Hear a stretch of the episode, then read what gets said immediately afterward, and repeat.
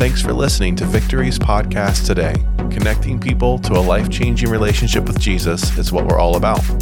For more resources or to reach out to us, go to victorychristian.church. All right, are you all ready for the Bible today? All right, I'm going to open up this morning with Joshua 22, verse 3, which says this For a long time now, to this very day, you have not deserted your fellow Israelites. Would you say not deserted?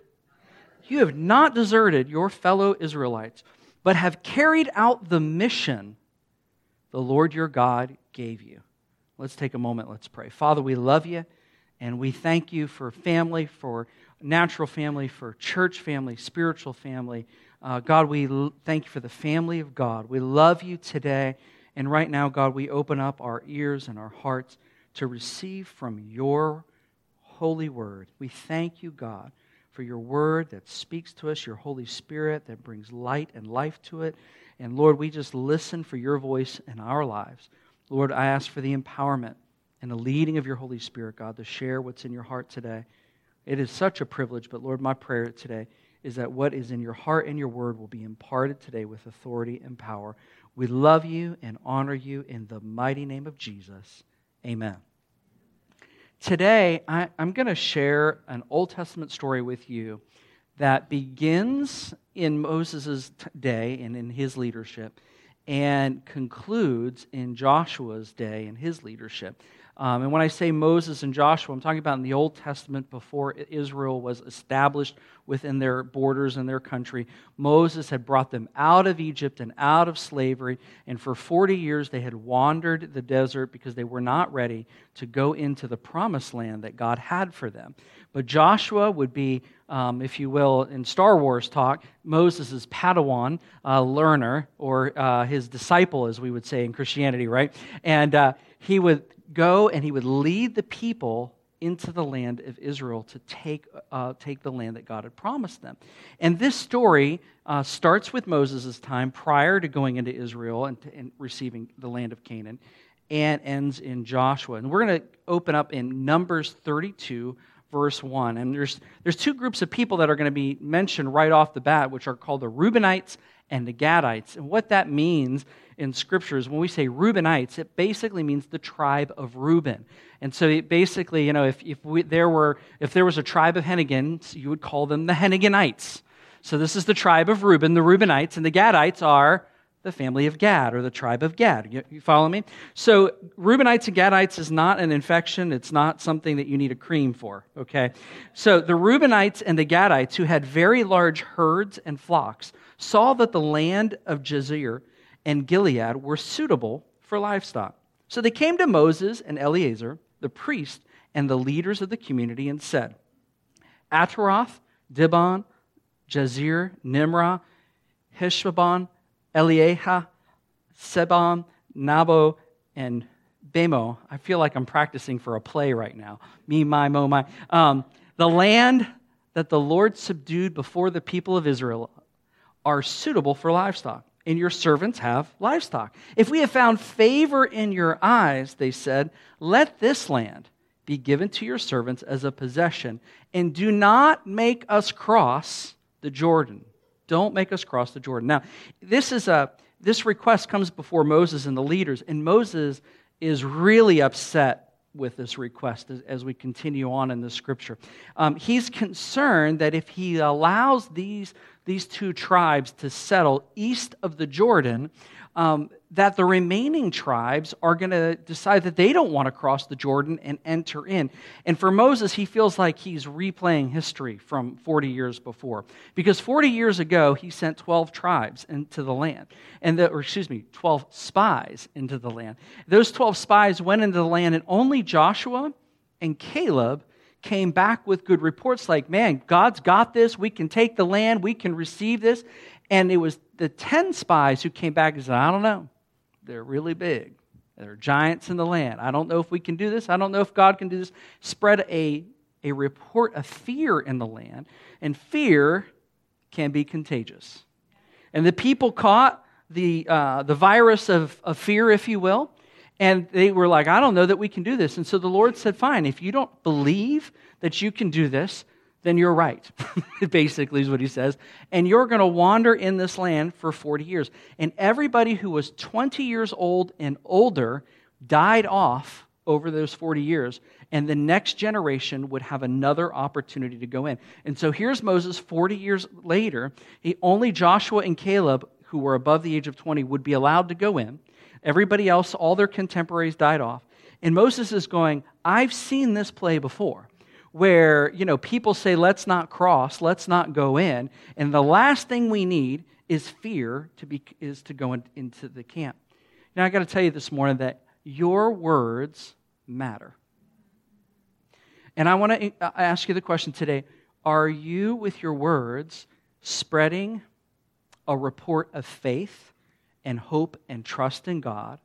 Or are your words spreading a report of fear and doubt and doom and gloom, right? And the question for us is are we allowed to be honest? Absolutely. But what report and who is our trust in and, and, and who can do all things and is all powerful and all knowing and who has got this? And it's our God. Amen. And so we have to make we have to watch over the words of our mouth because the words of our mouth are only a reflection of what's going on in our heart, right? And we want the words of our mouth to proclaim something that's in our heart, which is that our God is above all and able and creative and can do all things and we trust in him and we know that he's got us. Amen. And so, you know, Moses, he's got a real a, a, he's really being wise when it comes to hold on a second here. You're asking to not enter the land. But here's the thing the Reubenites and, Gadites would come back with, to Moses with an offer. You see, they were attracted to the land because these two tribes were shepherding tribes. And they're looking at this land and they're going, man, this land is suitable. Like it is perfect for our flocks. And, you know, the land at that moment was free of adversaries, which meant all they had to do was inhabit it and it was theirs. They didn't even have to like put up a fight. Like it was theirs right then. And so it really made a lot of sense to settle this prime real estate right then. Otherwise, their adversaries could settle it, right? And so they really sincerely saw an opportunity. It, it, and their motivation wasn't necessarily like, we don't want to, to put up a fight or we don't want to contend. It was really that, man, this is, this is what we want. matter of fact, we don't need an inheritance on the other side of the Jordan. We'll take this. And so they come back with an offer in Numbers 32. We're going to pick it up in verse 16, and it says this Then they came to him, to Moses, and said, We would like to build pens here for our livestock and cities for our women and children, but we will arm ourselves for battle and go ahead of the Israelites until we have brought them to their place. Meanwhile, our women and our children will live in fortified cities for protection from the inhabitants of the land. We will not return to our homes until each of the Israelites has received their inheritance. We will not receive any inheritance with them on the other side of the Jordan because our inheritance has come to us east of the Jordan. And so what they say is, listen, let us settle now. We're going to build pens for our livestock. We're going to settle. We're going to build cities, and our women, our children are going to leave here. Um, this means our, inha- our adversaries won't be able to inhabit the land. And this is an opportunity. It's a good opportunity. But they made this commitment in verse 17 We will arm ourselves for battle and go ahead of the Israelites until we have brought them to their place. They make this commitment listen, we will cross the Jordan. Before, when they talked to Moses, that their first offer was, we'll stay here, we're good. And Moses was concerned, right? But they said, listen, we will go in and we will help you and we will fight for their inheritance. You know, as believers, we don't settle into our blessing and forget our brothers and sisters in Christ. We don't fight alone. We're not created to fight alone, but we fight together and we fight for one another. We contend for one another. We don't leave one another behind. And in John 11 35, it says this it says, By this everyone will know that you are my disciples, if you love one another. I think it's easy to sometimes settle into a blessing in your own life and kind of want to almost build your own fortress in that, in that area of your, of your life, right? And go, you know what? I'm good. You know what? You know, like we're not thinking about health until health is, is touched our family, right? Or we're not thinking about finances unless the, the financial challenge is at our doorstep. In, in our Western kind of thinking, that's, that's oftentimes where we can get to. But this principle of there is this larger family and we're in this together. We're actually meant to be in this together. Um, the, only, the only way we can contend for one another is if we know one another.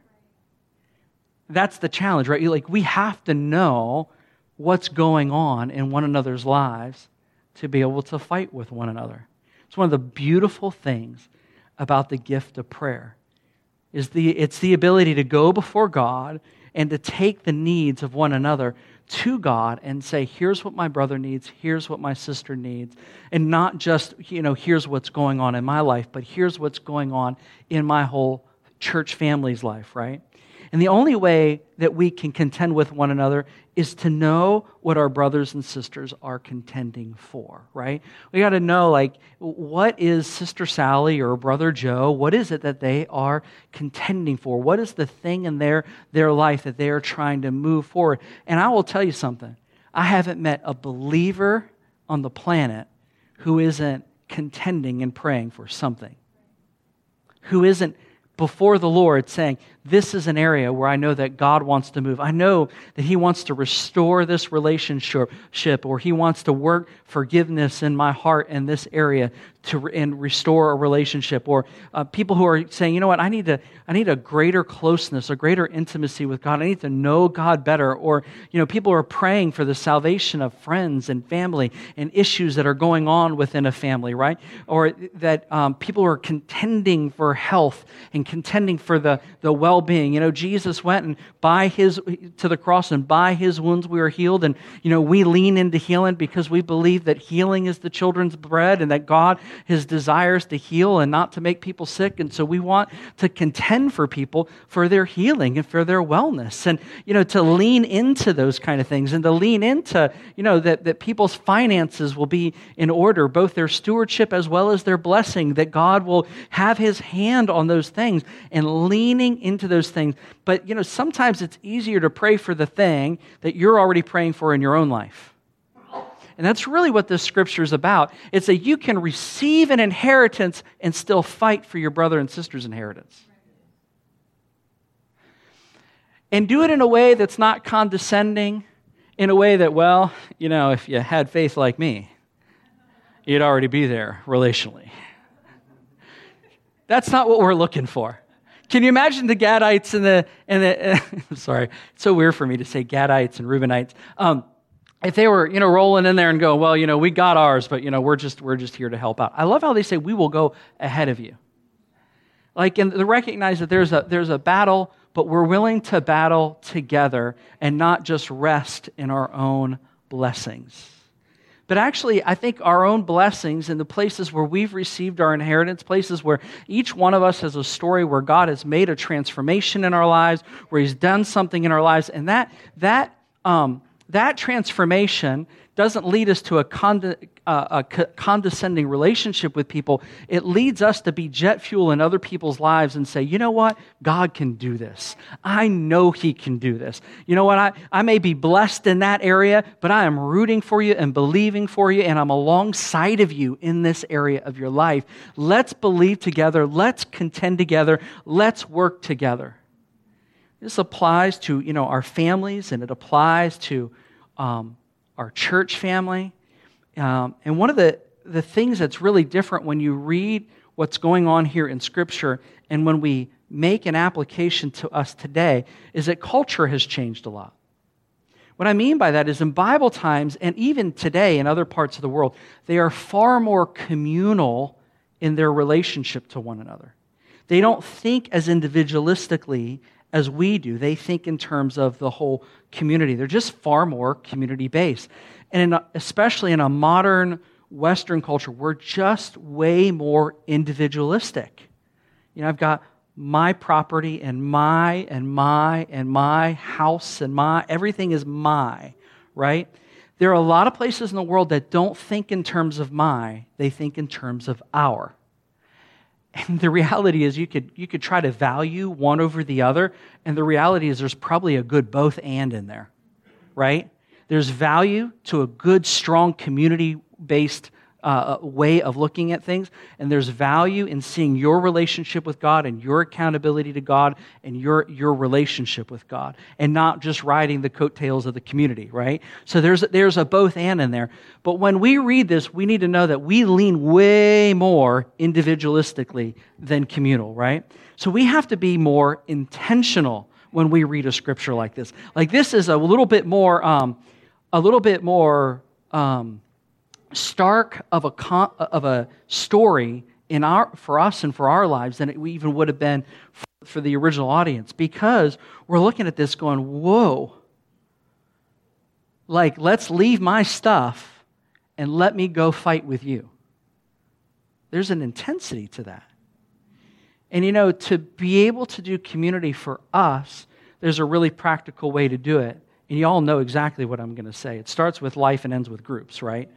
I mean, it's just it's our practical, it's just our container. You know, it's just what we call it. But it's our it's our way of making um, building friendships and knowing one another. A, a, you know, a real practical thing. Uh, we don't we don't worship life groups, but man, we pound that drum, don't we?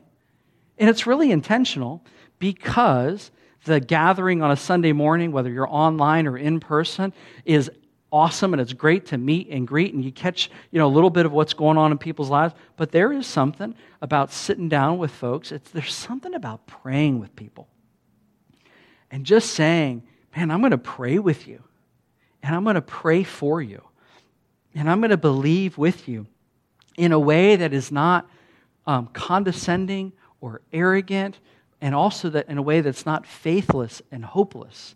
There's something about when you get in the room and we know the right answer, and we begin to repeat what we know the right answer is, and we begin to believe in our heart and confess with our mouth, right, that, that Jesus is Lord, right? And there's something that happens. There's, there's, a, um, there's a synergy that begins to happen when we begin to believe together. And you see, God created us for that.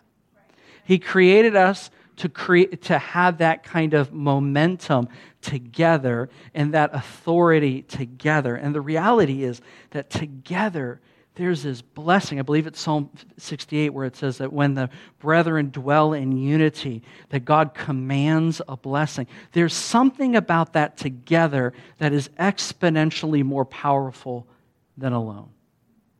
And there's something just right about contending with for each other and contending with one another. And even as I'm sharing this message this morning, I'm, I'm praying that, that in your heart, God is leading you to relationships and interactions and places in your life right now where you're like, I need to more intentionally come alongside of that person. You know, that text that says, Hey, I'm praying for you today and I'm believing for you today. And I'm trusting that God's going to do something in there. Or in asking somebody, hey, how's it going in such and such area? In a way that's not pressure or weird or expecting a specific answer, but in a way that's sincere and says, I'm actually interested in like what's going on in your life and, and I want you to share with me where you are. And if you're not doing well, it's okay. I'm not going to like come down on you or be weird to you. I'm just going to come along and encourage you and love you right where you're at.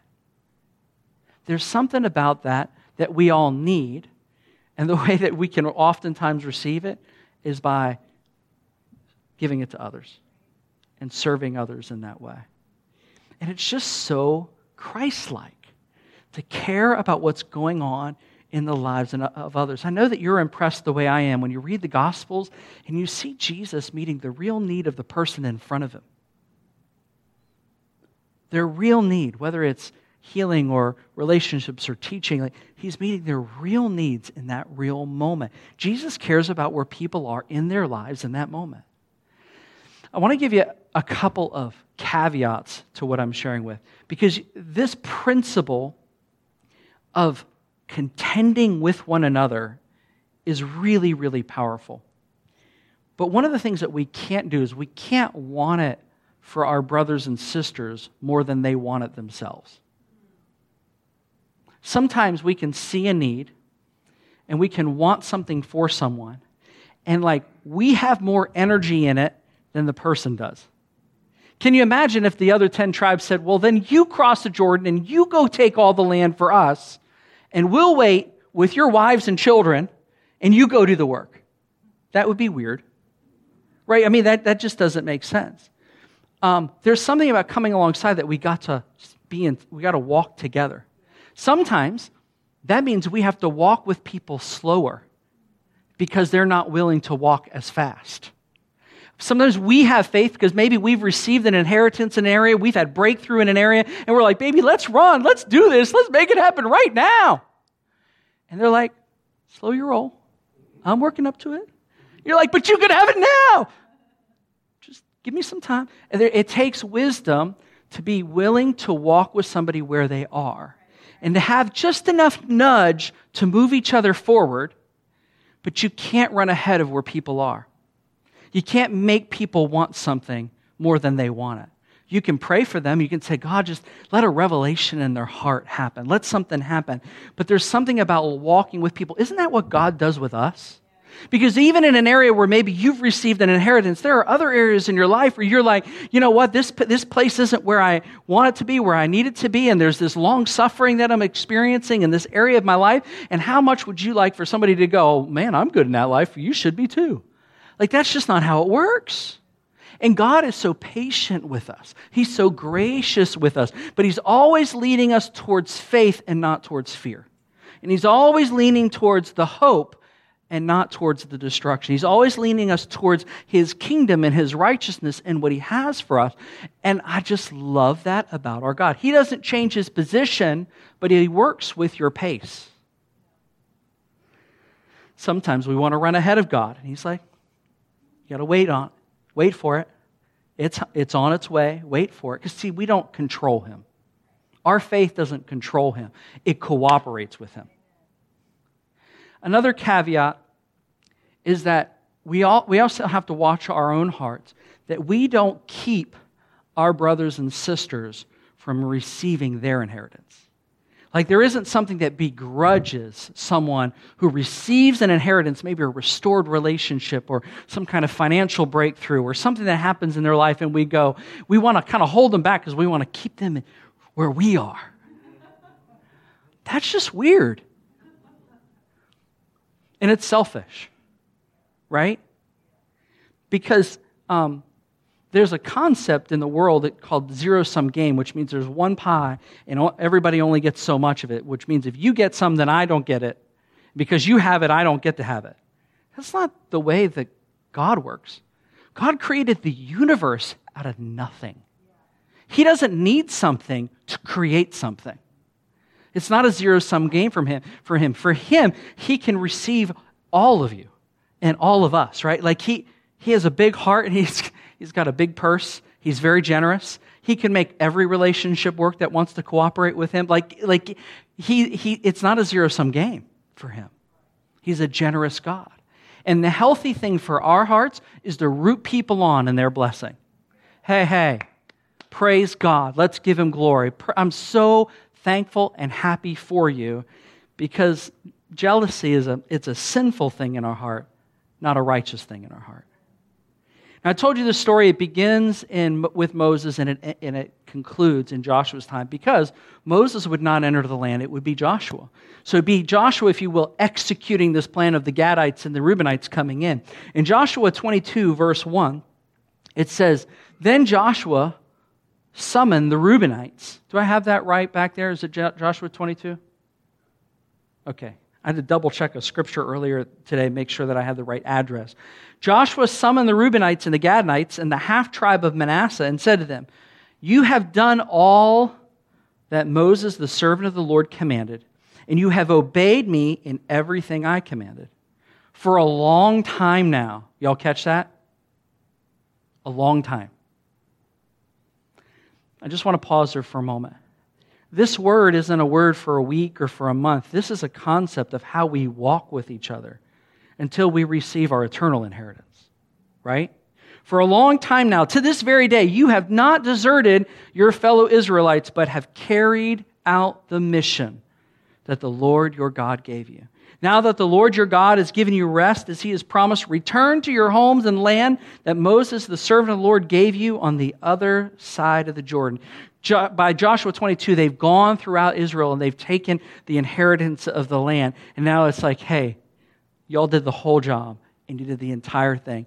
Now it's time to go and rest in the inheritance that the Lord has given you. I want to ask you today what is, what is it, who is it that God is calling you to walk alongside? And it's not just one person, there's a we in it, right? There's a, there's a we in that, in knowing who we walk in and asking God for wisdom. How do I walk alongside of others? What I love about the wisdom of this word is that it causes us to not think about ourselves only, right? God cares about your needs. He cares about what's going on in your life, but there's something so godly about caring about what's going on in one another's lives um, that just takes us to a, to a place that's more Christ like.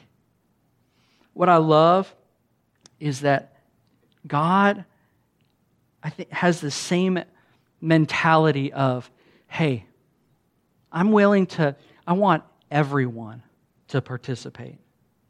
You know, if you, um, Maybe you are in a place in your own life where you believe in God, you believe that, that Jesus came to this earth and he paid for your sins, but maybe you've never had that moment in your life where you said, Hey, I want to make Jesus the Lord, like the master of my life, and I want to turn my life over to him and take the rule and the reign out of it, out of my own life.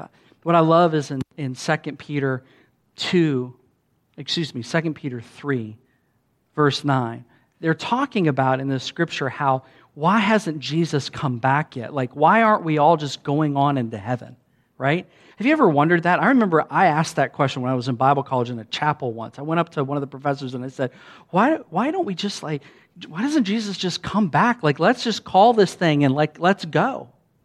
And this scripture in verse 9, 2 Peter 3, verse 9 says, The Lord is not slow in keeping his promise as some understand slowness. Instead, he's patient with you, not wanting any of you to perish, but everyone to come to repentance. This scripture is talking about how the reason the Lord hasn't called it, the, uh, called it, the reason that the Lord, the second coming hasn't happened, is He is giving time for people to hear the gospel, the good news that Jesus came, and to turn their lives over to Jesus and to say, Jesus, I want you to be the Lord and the master of, my, of mine. You see, some of us have received an inheritance that's eternal. And Jesus said, but there's many who haven't received it and who still have time because the Lord hasn't come back. And I want to tell you today that if you're in a place where you've never made that decision to turn your life over to Jesus, He has been patient and He has been waiting, and He wants you to receive the inheritance of an eternal home in heaven with Him and walking with Him on this planet and knowing Him and knowing His blessing and knowing His, his fruitfulness in your own life. But He won't force you to take it. He makes an offer to you to turn your life over to Him. That's what repentance is, is to turn your mind, turn your thought, to turn your heart away from ruling over your own life and turn your life over to Him. I just want to encourage you if you've never done that in your life, or maybe you've walked away, maybe you took those, those reins back in your own hands. I just want to encourage you today is the day to say, Jesus, I want to follow you. Forgive me of my sins. I want to trust my, put my life into your hands and trust you. If that's a decision that you need to make today, I just want to encourage you make it today. Cry out to God. He will forgive your sins. He will start a new life for you today and He'll fill you with His Spirit. It's such a dramatic difference in, in living life. But He has been patient, not wanting anyone to perish. It's that same perspective that says, you know what? Some have received their inheritance, but we're going to keep on fighting for yours. If you're making that decision today for the very first time, uh, or even if you're just saying, I'm just needing to re, uh, re, uh, re up, if you will, and put my life back into His hands, if you're watching online today or to the podcast, you can go to victorychristian.church and click on next steps because we want to know about it because it is the greatest decision you're ever going to make. And we want to be able to walk with you. If you're making that decision in the in person service, just want to pray with you today before you leave this day. Would you stand with me? I, I want to take a moment and I want to ask God to give us a great big heart for one another. Would you say that phrase, one another? It's such a beautiful phrase. And you know, I preached it in a way that just makes it just sound so nice and easy, but I want to tell you this is difficult at times. Right?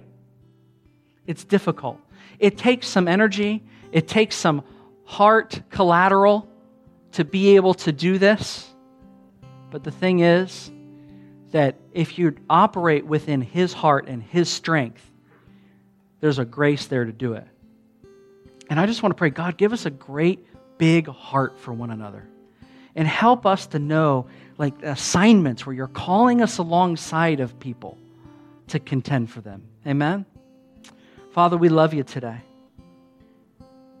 We thank you for this story that's nestled in your word with a beginning and an ending, even in a different book altogether of, of Scripture. We thank you, God, that they were faithful to the mission all the way to the end. And we recognize that, God, as long as we have breath in our lungs, we have a mission to love one another, to serve one another, to contend for one another. And that, God, as, as we do that, Lord, we know that you also look after us. So, God, I just pray that as a, as a church family, community of believers,